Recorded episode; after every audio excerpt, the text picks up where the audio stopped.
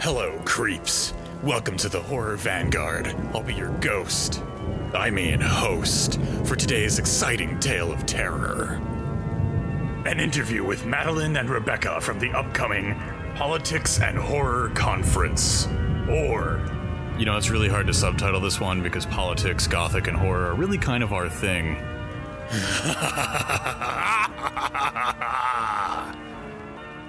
Hello, everyone, and welcome to a very special episode of Horror Vanguard. I am your co ghost and producer, Ash, joined as always by John, aka the Liquid Guy. How's it going, John?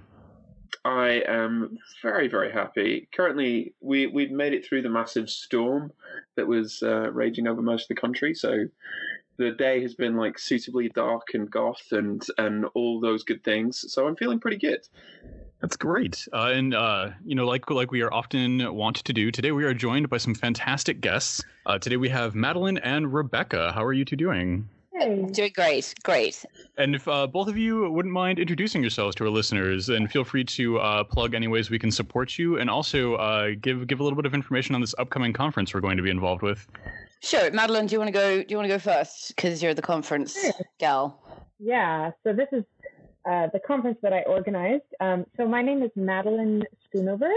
Um, you can call me Mad or Maddie, whatever is fine. Um, you can find me on Twitter at erudite, like Jane Eyre. So E Y R E U D I T E. Amazing. Um, yeah, thank you very much. I was quite proud of that. Yeah, I am a, well, I just passed my first year review at the University of Stirling for my PhD in uh, Gothic Studies. So I am now officially a second year PhD candidate. That's kind of my background. Um, I study contemporary American and Native American Gothic literature from the 80s to present. Um, and then, yeah, and then I'm doing the Politics and Horror Conference, which you can find out more about at the um, uh, the Stirling Gothic Center's Twitter, which is at Stirling Goth, S T I R L I N G G O T H S, or on our website, which is gothic.politics.blog. So um, those are kind of my little plugs. We will make sure that um, all those relevant links are in the show notes below. So please do check out um, the work of the Stirling Gothic Centre and the conference blog. Um, so I'm I'm Rebecca Duncan. I'm a postdoctoral researcher at um, the Linnaeus University Center for Concurrences in Colonial and Post-Colonial Studies, which is in Sweden. And this is a pretty new job, so I've only been in it for about a month. Um, and before that, I was at the University of Stirling, where I taught in the English department. I actually taught Madeline uh, previously, and I was affiliated there to the International Center of Gothic Studies. And in terms of plugging things, I have two books which might may be interesting to people. Um, the first one is called South African Gothic. Uh, it's available from uh, University of Wales Press in the UK and University of Chicago Press in uh, the States. The second book is a co-edited volume with with Matt Foley from Manchester Met, uh, and it is a, uh, called Patrick McGrath and His World's Madness and the Transnational Gothic. I have a couple of other things coming up, which again, uh, if people are interested in the stuff that we're talking about, you might want to check them out. So um, I've co-edited a special issue of the journal Interventions, International Journal of Postcolonial Studies, with another colleague, Dr. Rebecca Kumpsty from Weber State University in the US. And, and this, uh, this special issue is about the um, kind of changing aesthetics of the body in postcolonial fiction after the millennium. And it kind of overlaps with the stuff that we're going to be talking about to the extent that, that quite a lot of um, the stuff that I have contributed to the, to the special issue is is is kind of um, around speculative fiction uh, and gothic and horror.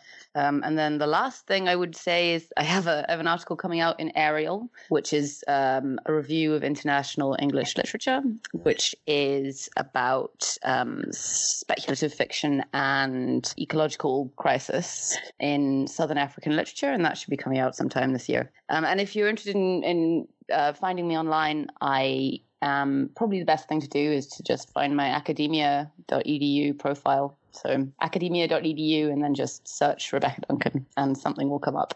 Brilliant. Thank you. Thank you both so much. And obviously, as I said, we'll we'll make sure that there are links to all of the cool stuff uh, that you are both working on um, in in the show notes. So please do check it out if you if you are interested in the kind of stuff that we talk about on the show and you want to um, maybe dig more into uh, how this is getting uh, explored and written about in more academic contexts, then uh, absolutely please do check out uh, the work that Maddie and Rebecca are doing. Yes, I couldn't agree more. That's fantastic. it's fantastic work, and yes, we'll have links to everything in the show notes. Uh, so to get on to get on to the meats, I suppose, of today's interview, um, uh, we're proud to be part of the upcoming conference. So we're very excited. We're really excited for that. Uh, John and I will both be there. Um, and if you could tell us a little bit about what the conference is going to be about.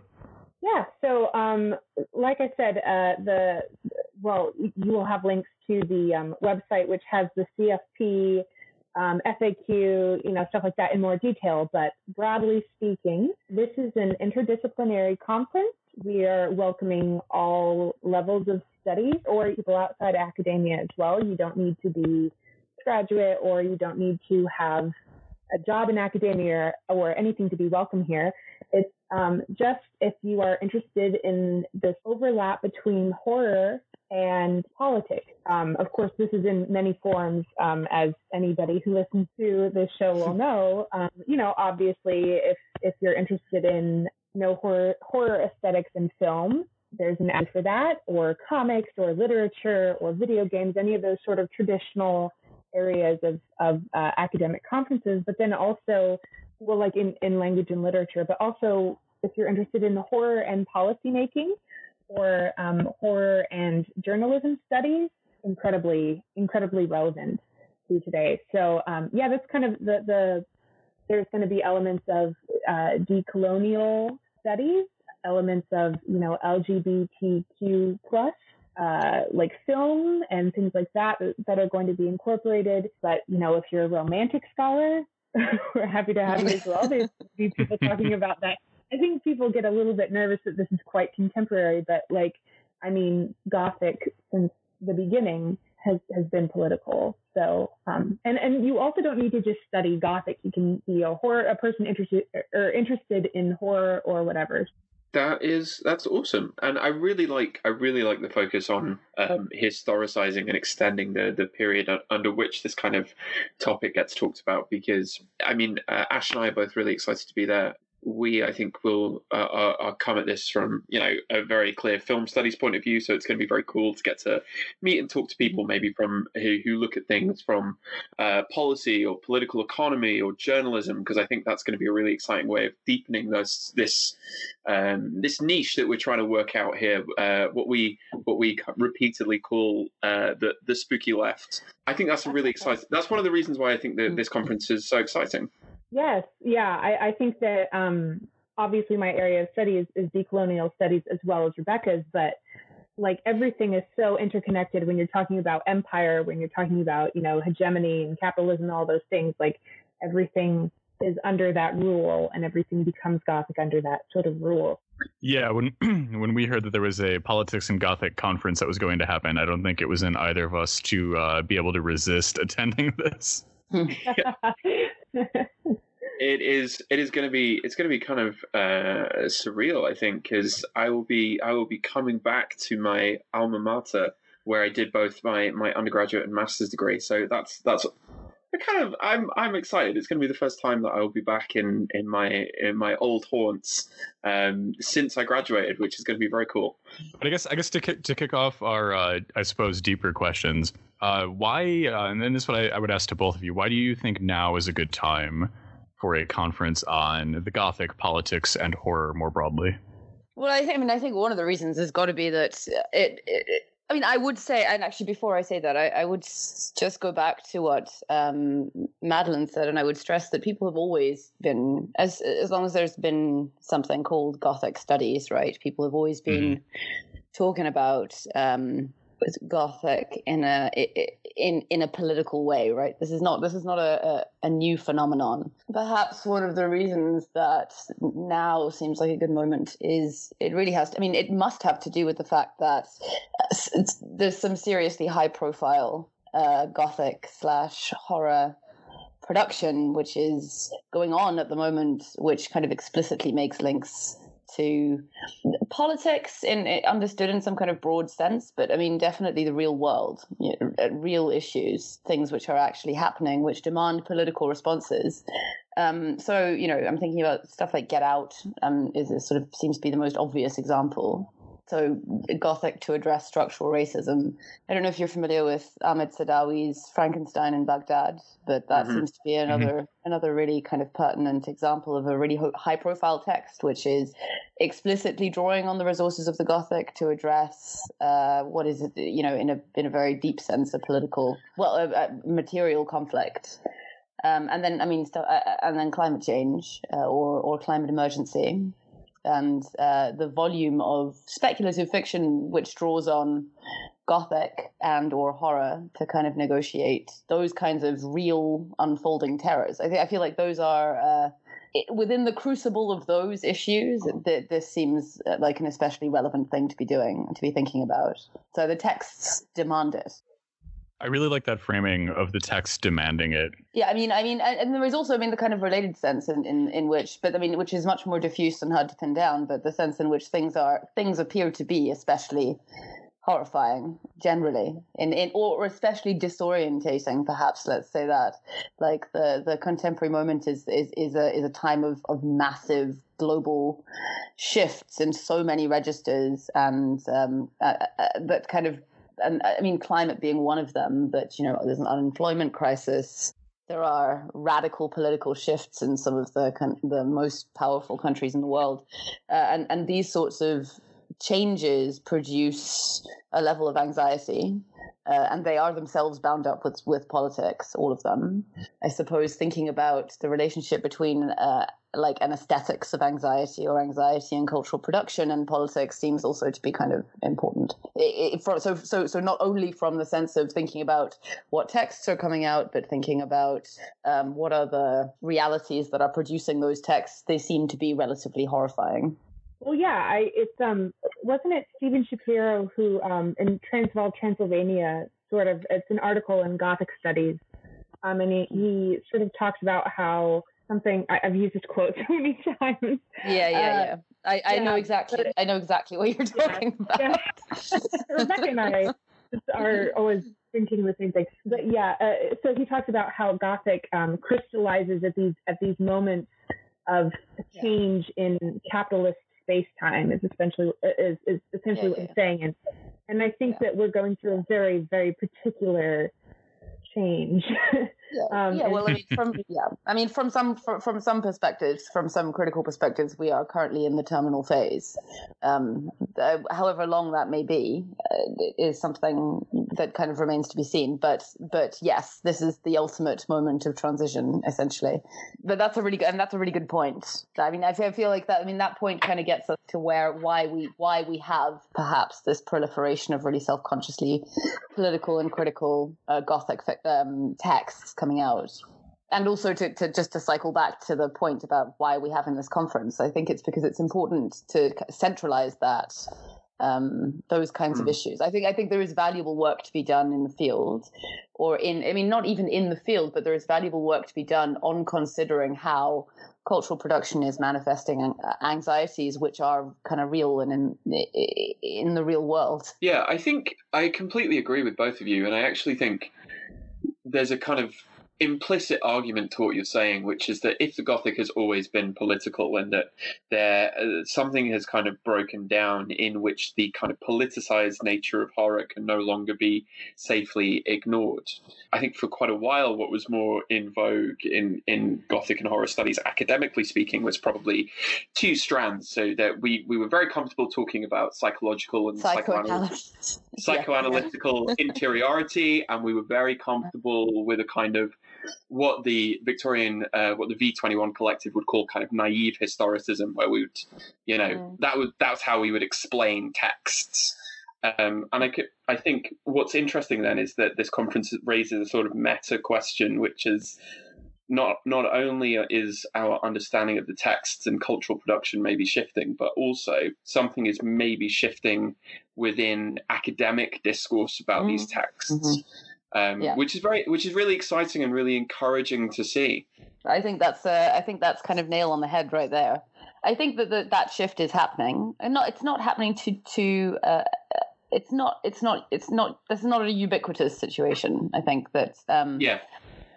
Um, and, and, and it should also be said that those kinds of established paradigms of psychoanalysis um, and so on, they're often, I mean, as you'll know, like they're often actually self consciously taken on by, by texts themselves and kind of mobilized in ways which speak to maybe a more I mean, we're using the word political in, in an incredibly broad sense, and I'm going to just continue to do that because I feel like it's probably the most useful thing to do. But um, but but kind of mobilized to political effect, or or in the aid of some kind of socioeconomic critique. That is definitely something which is happening. So I don't think that psychoanalysis um, or psychoanalytic paradigms are necessarily kind of antithetical to the kind of work that um, I suppose the conference is is sort of maybe suggesting in the main but I do, but I do think that that there is some kind of um, kind of maybe methodological or theoretical sea change, which is which is taking place in in the academy as well as in the actual fiction itself. I think I think the the political has always been the unspoken other of the psychoanalytic. So mm. you can you can try and say that you know we're just doing we're just doing interiority, we're just doing subjectivity, mm. but you, mm-hmm. you, but that, subjectivity? yeah, exactly. Yeah. That's that's yeah. always a political choice. So mm-hmm. I think it's I think it's really encouraging that you know increasingly we're we're in this mode of cultural production that seems to be recognizing the the point of terminal crisis, the the limits mm. of of thinkable capitalism and mm. maybe what what comes next, and then I, it's it's encouraging those two shifts, the, the the kind of academic methodologies and and cultural production are happening simultaneously. I mean, the other thing to say is that that both um, Madeline and I work on on fiction pr- primarily uh, that is not from the global north, and I think that that is also part of that perspective is kind of although Madeline, I suppose, I mean, it's different for you because you're working on you're you're working on indigenous fiction. So so, but there is we're working on uh, fiction which is not Euro American. Mm. That is post-colonial or decolonial. Those perspectives, those mobilizations of the speculative and and gothic or horror, I feel um, quite often make very clear the the uh, the potential for um, those kinds of forms to address uh, kind of real points of crisis because it is in the places that, that these kinds of texts are produced that those crises are felt the most yeah. consistently. So we're talking, about, we're talking about the front lines of, um, I mean, I'm, uh, ecological change of, of, of, of, a global unemployment crisis. Like, with, with, I mean, these are the, the, this is where these narratives are being written. And if it seems to be the case that they are kind of making explicitly p- political commentaries, then that is probably because um, that that is what's required in the in these places. I think also in the interest of just sort of always, I'm always so paranoid that people are going to think that it's, it's like only a, de- a, decolonial conference or whatever. And of course, mm-hmm. like Rebecca, like I've said, Rebecca, Rebecca and I both work in decolonial stuff. That's why we mention it, and that's kind of the focus. And I don't think I said, but Rebecca is the keynote and it's going to be oh, fantastic. Oh, yeah. so, we, should, we, we should definitely we should definitely highlight that Rebecca is the keynote of this exciting conference. Yeah. But yes, yeah, so um, but if you think about things like uh, podcasts, obviously, mm-hmm. so like you know, a medium we should uh, all be familiar with if we're on here. um, but uh, there's a, a, uh, podcast called Thunder Bay um, mm-hmm. that I listened to that was about um, disappearances and murders of uh, in a small town in Canada.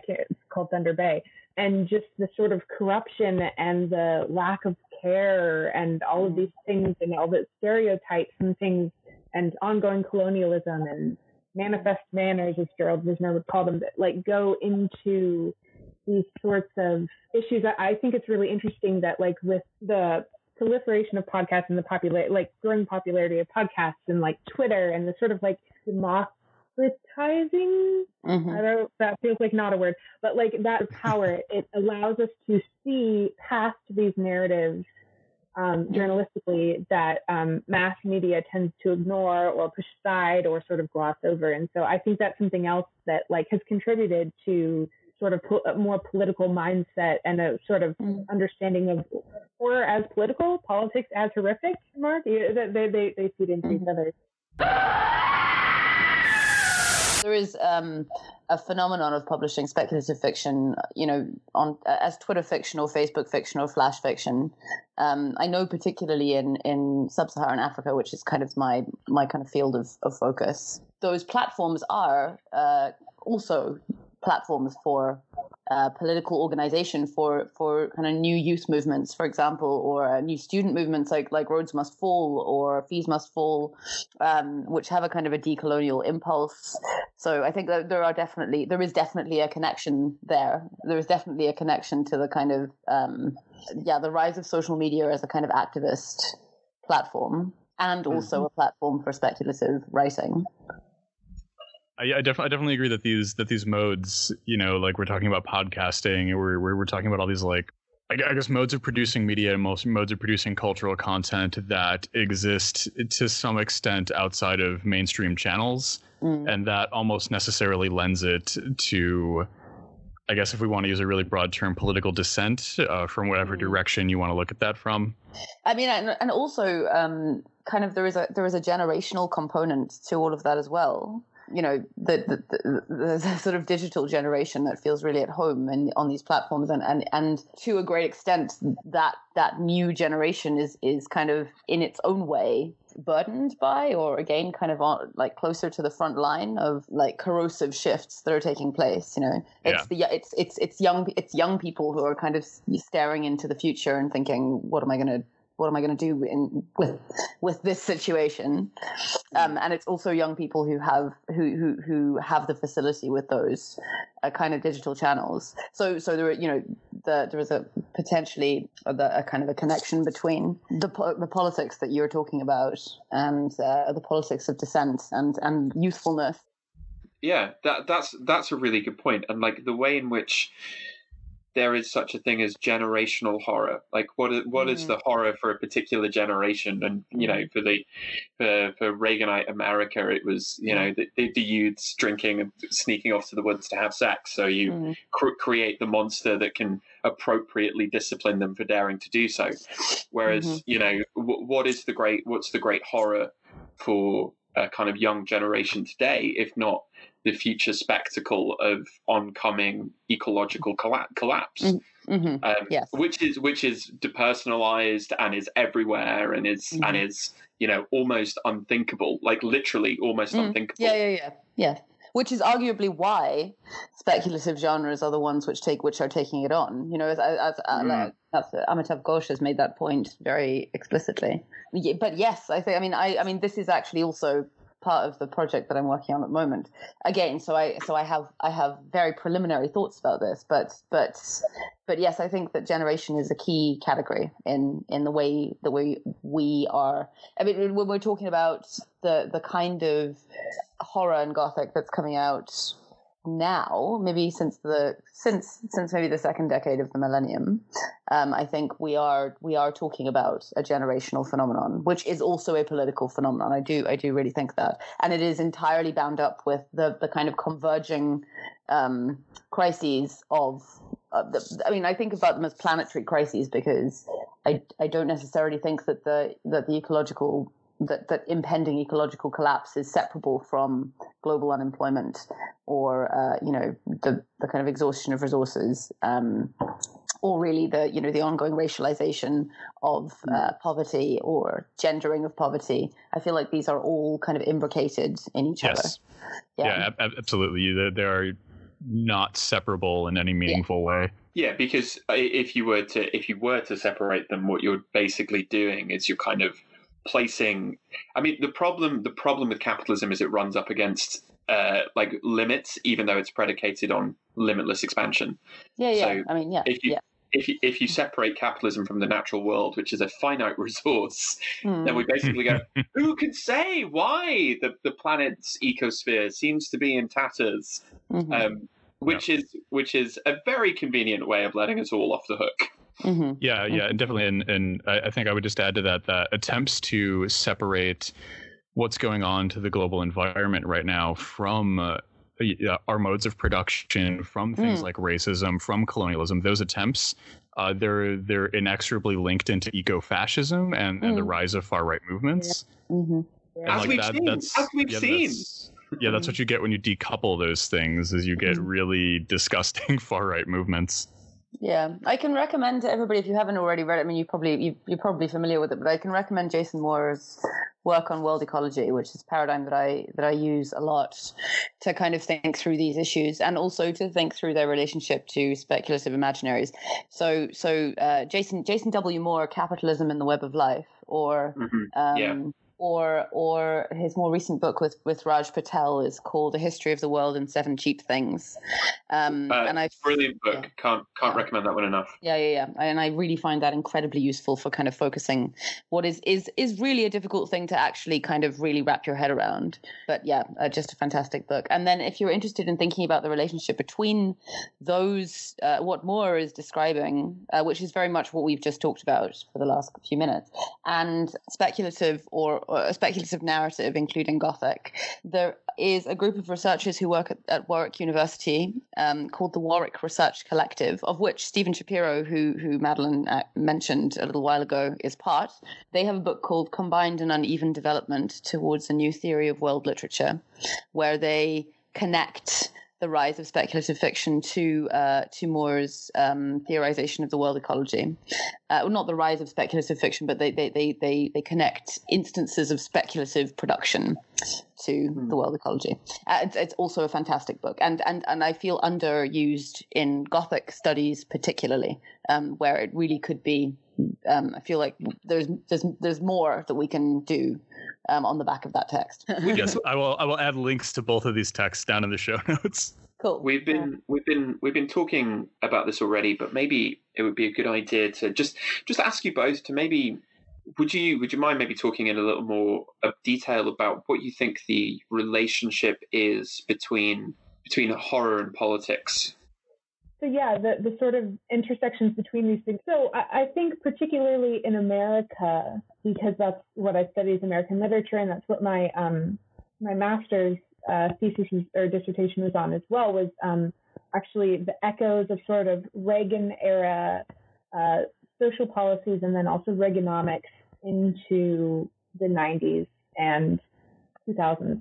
And so I, I think how those how politics and horror are related in our current moment in America, which I, I don't like to speak for the whole world, you know, but but I think for for us it's it's very much politics often tells you who to be afraid of and why in order to further imperialism and capitalism and those two are the same thing and blah blah blah.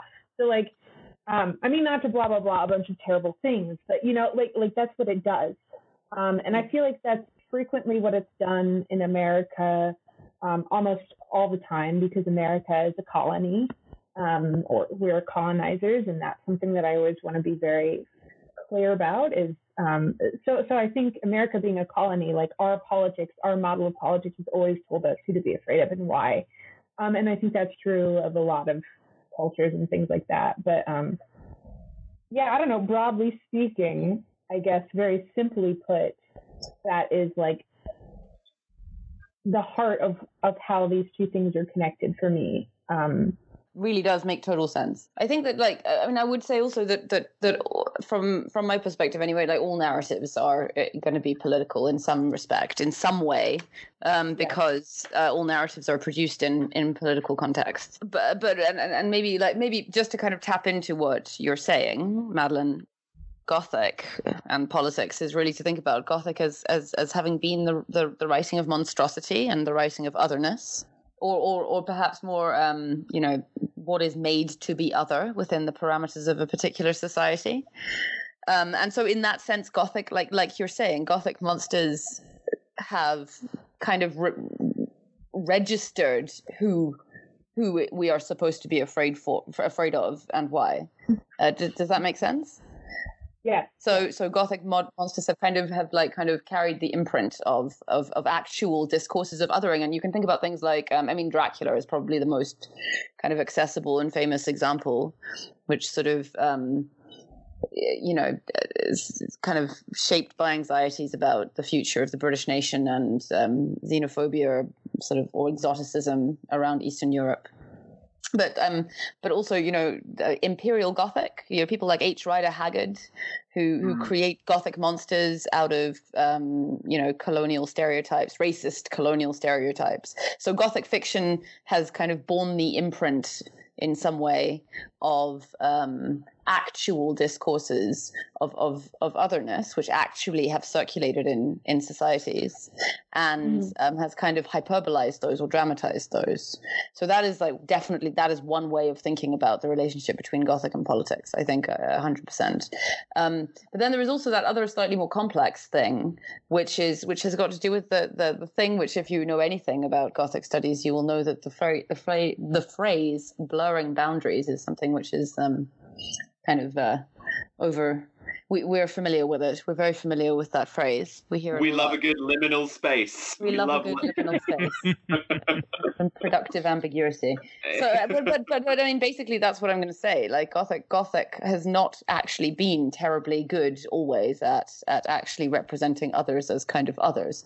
They're, they're generally otherness is otherness is generally less kind of easily domesticated than than that. So so very often Gothic fiction and even Imperial Gothic fiction, which is which is uh, which is horrific and brutal in in in, in its rep- in its assumptions about uh, or assumptions and con- assumptions about and constructions of race.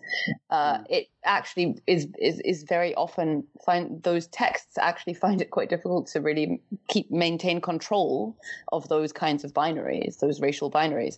So very often the the um, the kind of the binary of the self and the monster or whatever will will will will prove to be much more complicated and may en- end up kind of undermining that whole binary structure itself and this is something yes. which people have been writing about for an incredibly long time in, in, in Gothic studies, but also you know in in in in, in other arenas as well. And and I think it's so so there, then there is another kind of potential relationship between Gothic and politics, which is the relationship that kind of feminist writers and critics and post-colonial writers and critics have tacked into, which is that kind of perhaps what was initially, um, or, or not necessarily initially, but perhaps what what was an unintended ambiguity to Gothic otherness is kind of really capitalized on and exploited by uh, writers in post-colonial um, or writers writing post-colonial narratives and and um, and and like I say, I mean, I'm I'm just sort of I'm I'm sort of saying post-colonialism and feminism because these are two kind of major,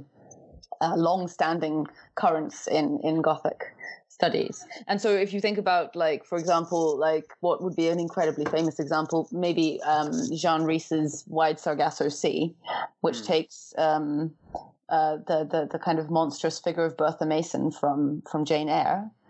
Uh, who is kind of othered racially and in terms of her gender in, in, in, in Jane Eyre, and rewrites her narrative in order to show how Bertha Mason is is actually is the product of a of a of a of a gendered of a patriarchal and racist imperial society, colonial society. So so kind of really breaks down that that relationship of otherness. Um, and politicizes and creates a new relationship between the Gothic and politics, which is to kind of dismantle um, oppressive things. So, I, I mean, I've, I've that, that was all very long and kind of off the back of what Madeline said, but but just to very kind of briefly add something else, which is kind of less usually considered in, in thinking through horror or Gothic and politics, which kind of requires a slightly different perspective on what you think Gothic is.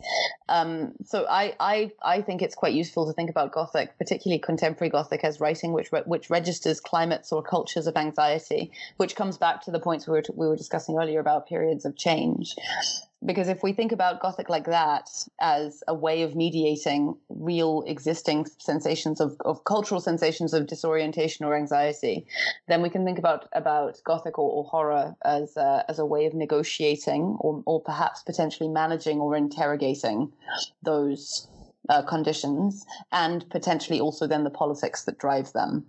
Mm. Does that make sense? Uh, and I think that this is actually really what we're seeing at the moment in, in terms of what's happening in, with Gothic production, with Gothic fictional production. Um, I feel I'm seeing, maybe I'm, I mean, there's always the chance that you're seeing what you're looking for, but um, I'm seeing this happening more and more that, that Gothic is uh, functioning as a way of explaining uh, a period of really quite bewildering in terms of scale and and also intensity, uh, shift and violence, which is felt differently, you know, in different places across the world.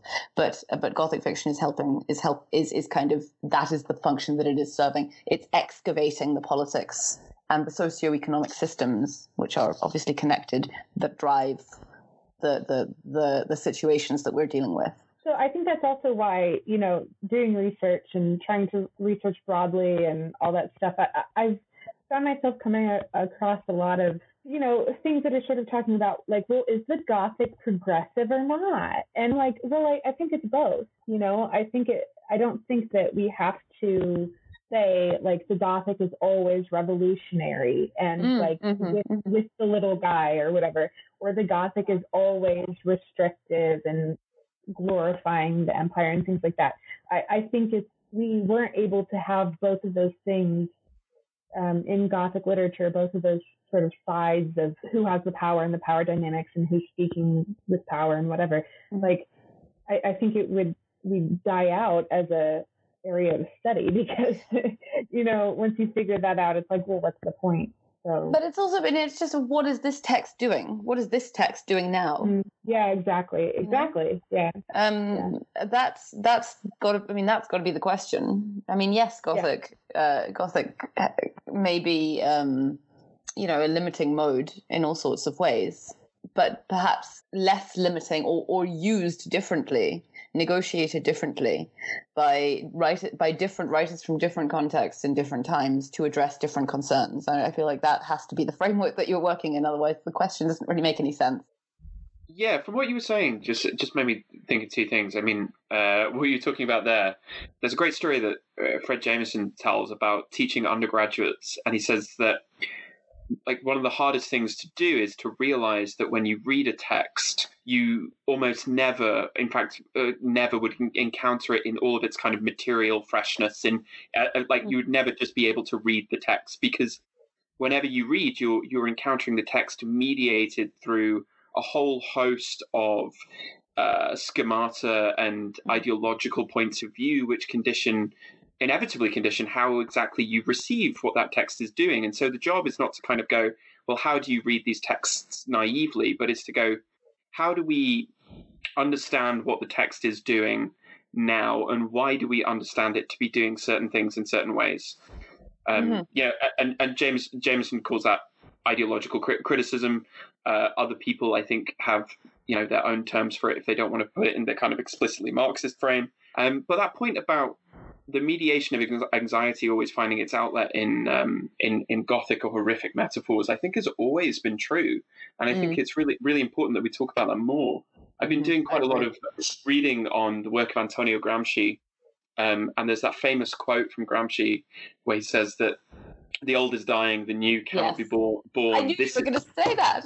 Sorry, uh, I knew this, you were going to say. this is this is this is the this is the time of monsters, and yeah, yeah. You realise that Gramsci was writing at a time when there was a there was a viable communist movement in Italy that went from being sort of on the cusp of of taking taking over the country through through winning elections, and within two years there were fascists uh, you know, imprisoning imprisoning socialists and communists, and that that was how quickly, that was how rapidly things changed. So in that in that moment of massive destabilization, there there is there there are great monsters. There are there mm-hmm. is kind of great horror in the world, mm-hmm. but there was also the potential for a genuine emancipatory political movement to emerge hundred percent. I think that. I mean, I mean, sorry, I got very excited there. I, I think that. I think about that. Uh, that that that quote a lot, and actually the concept because he's he he does he he not. Um, he's talking about interregnum, the condition of yeah. interregnum between two regimes, where things the where things kind of lose their structure and that is the te- that's the kind of the yeah that's the terror but as exactly as you say it is also the potential um perhaps, maybe not always, but but right now anyway, seems to be both demanded by fiction itself and um, and also a really productive way of moving uh, mm. forward. Mm. Yeah. Mm-hmm. Is that a cat? uh, yeah, that's that's my incredibly needy cat in the background. uh, un- unofficial cat, official mascot of the show. Yeah, my my cat is a podcaster. Um, I I don't know what to do about that. We just have to learn to live with it. A podcaster. oh, Ah. yeah, I think that's um this has been a really robust conversation about the Mm. intersection of the gothic and politics and horror and politics.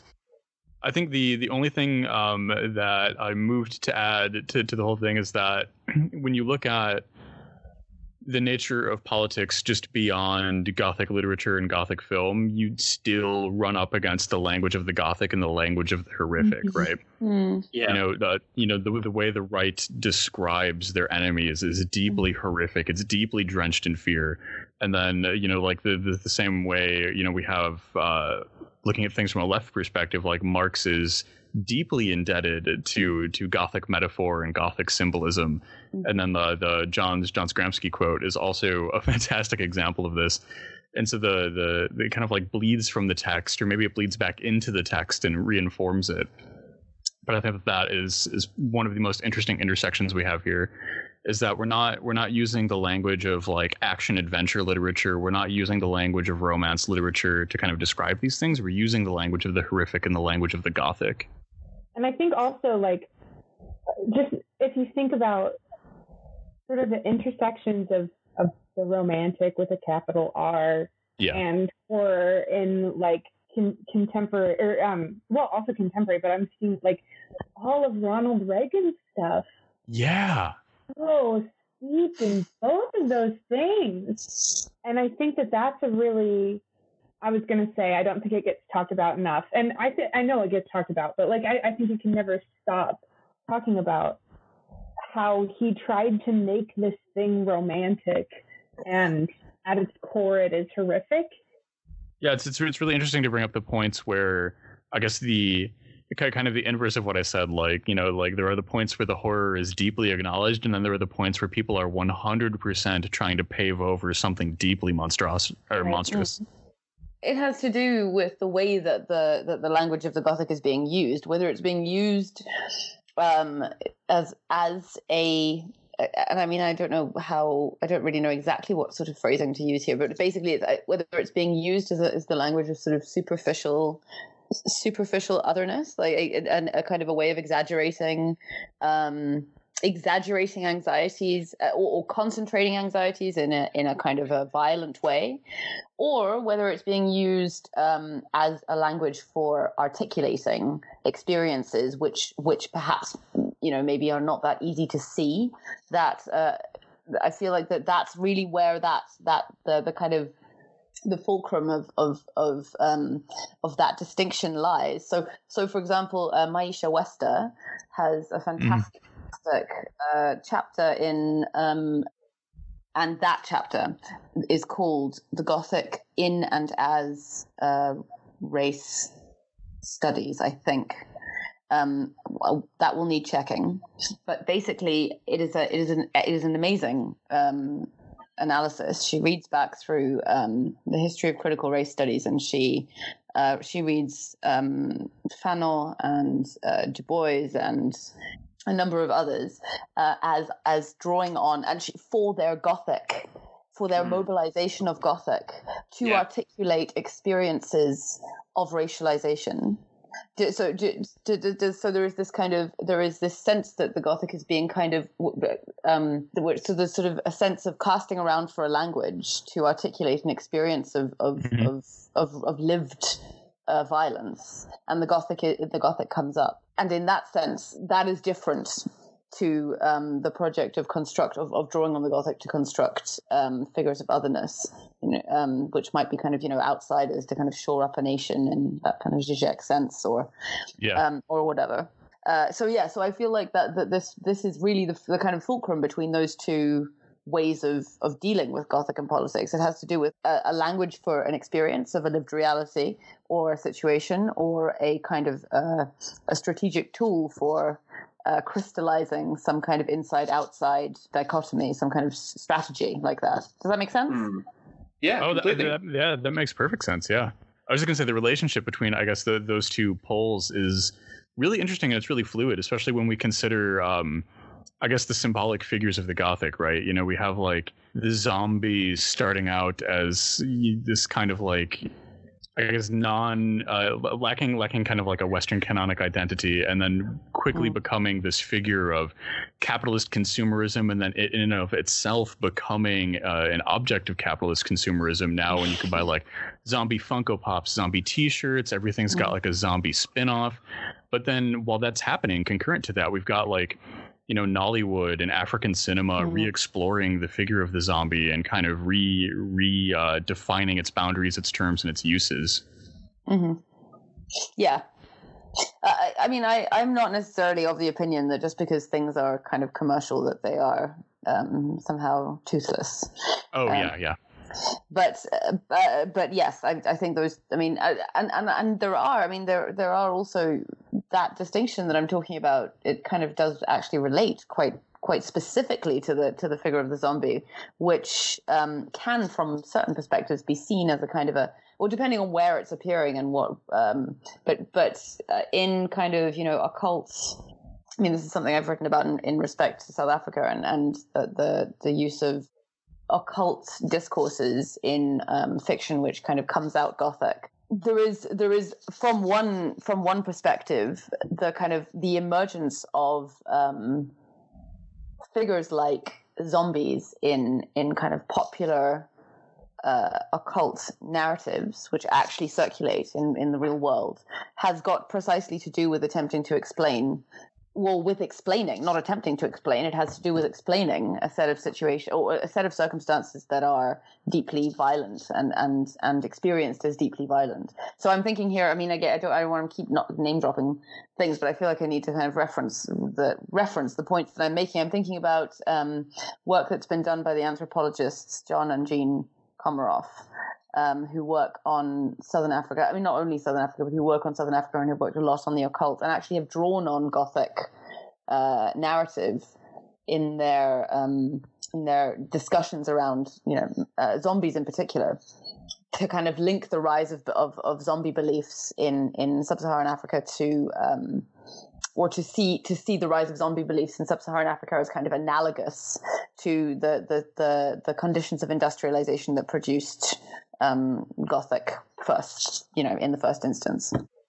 I, I believe that's a similar argument to um, someone like David McNally. Uh, Monsters of the Market was the last book club uh, that we went through the entire book, and um, I think both me and Ash, our, our favorite part of that book was was talking about uh, the figure of the zombie in African writing and African film.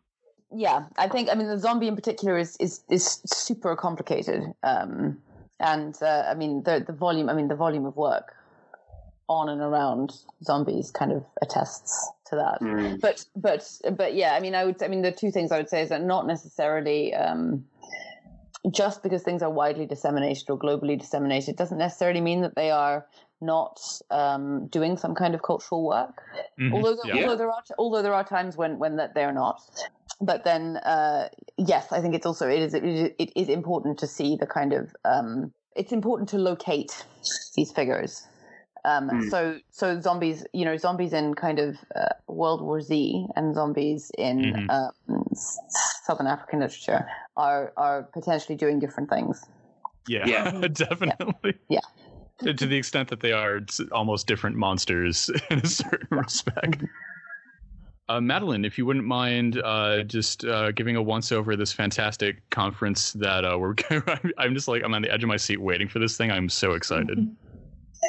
Thanks. I'm I'm so happy that people are stoked about it because I basically on a whim was like I'm just going to do this. Um, so so it's, so it's very nice that people are interested and um, if you've heard this conversation and you are like, oh, I'm not sure, I don't like, you know, I'm interested in what they're saying, but I don't know, is this for me? Like, yes, for you. If you're interested in what we've been saying, it is for you.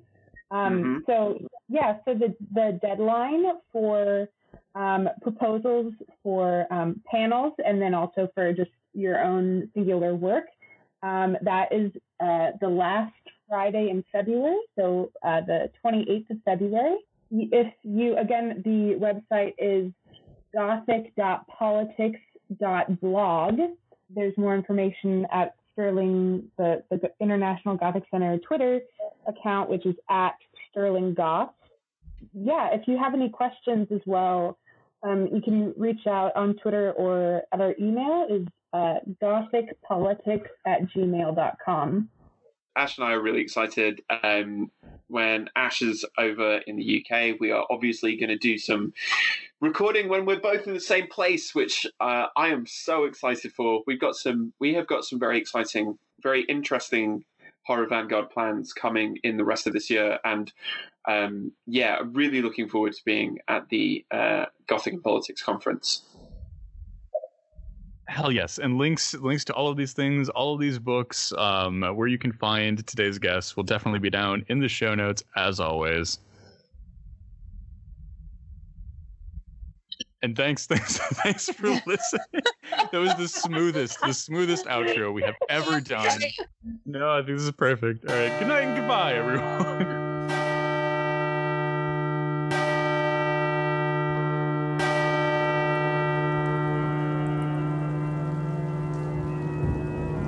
Thanks for tuning in, creeps. And remember, stay spooky.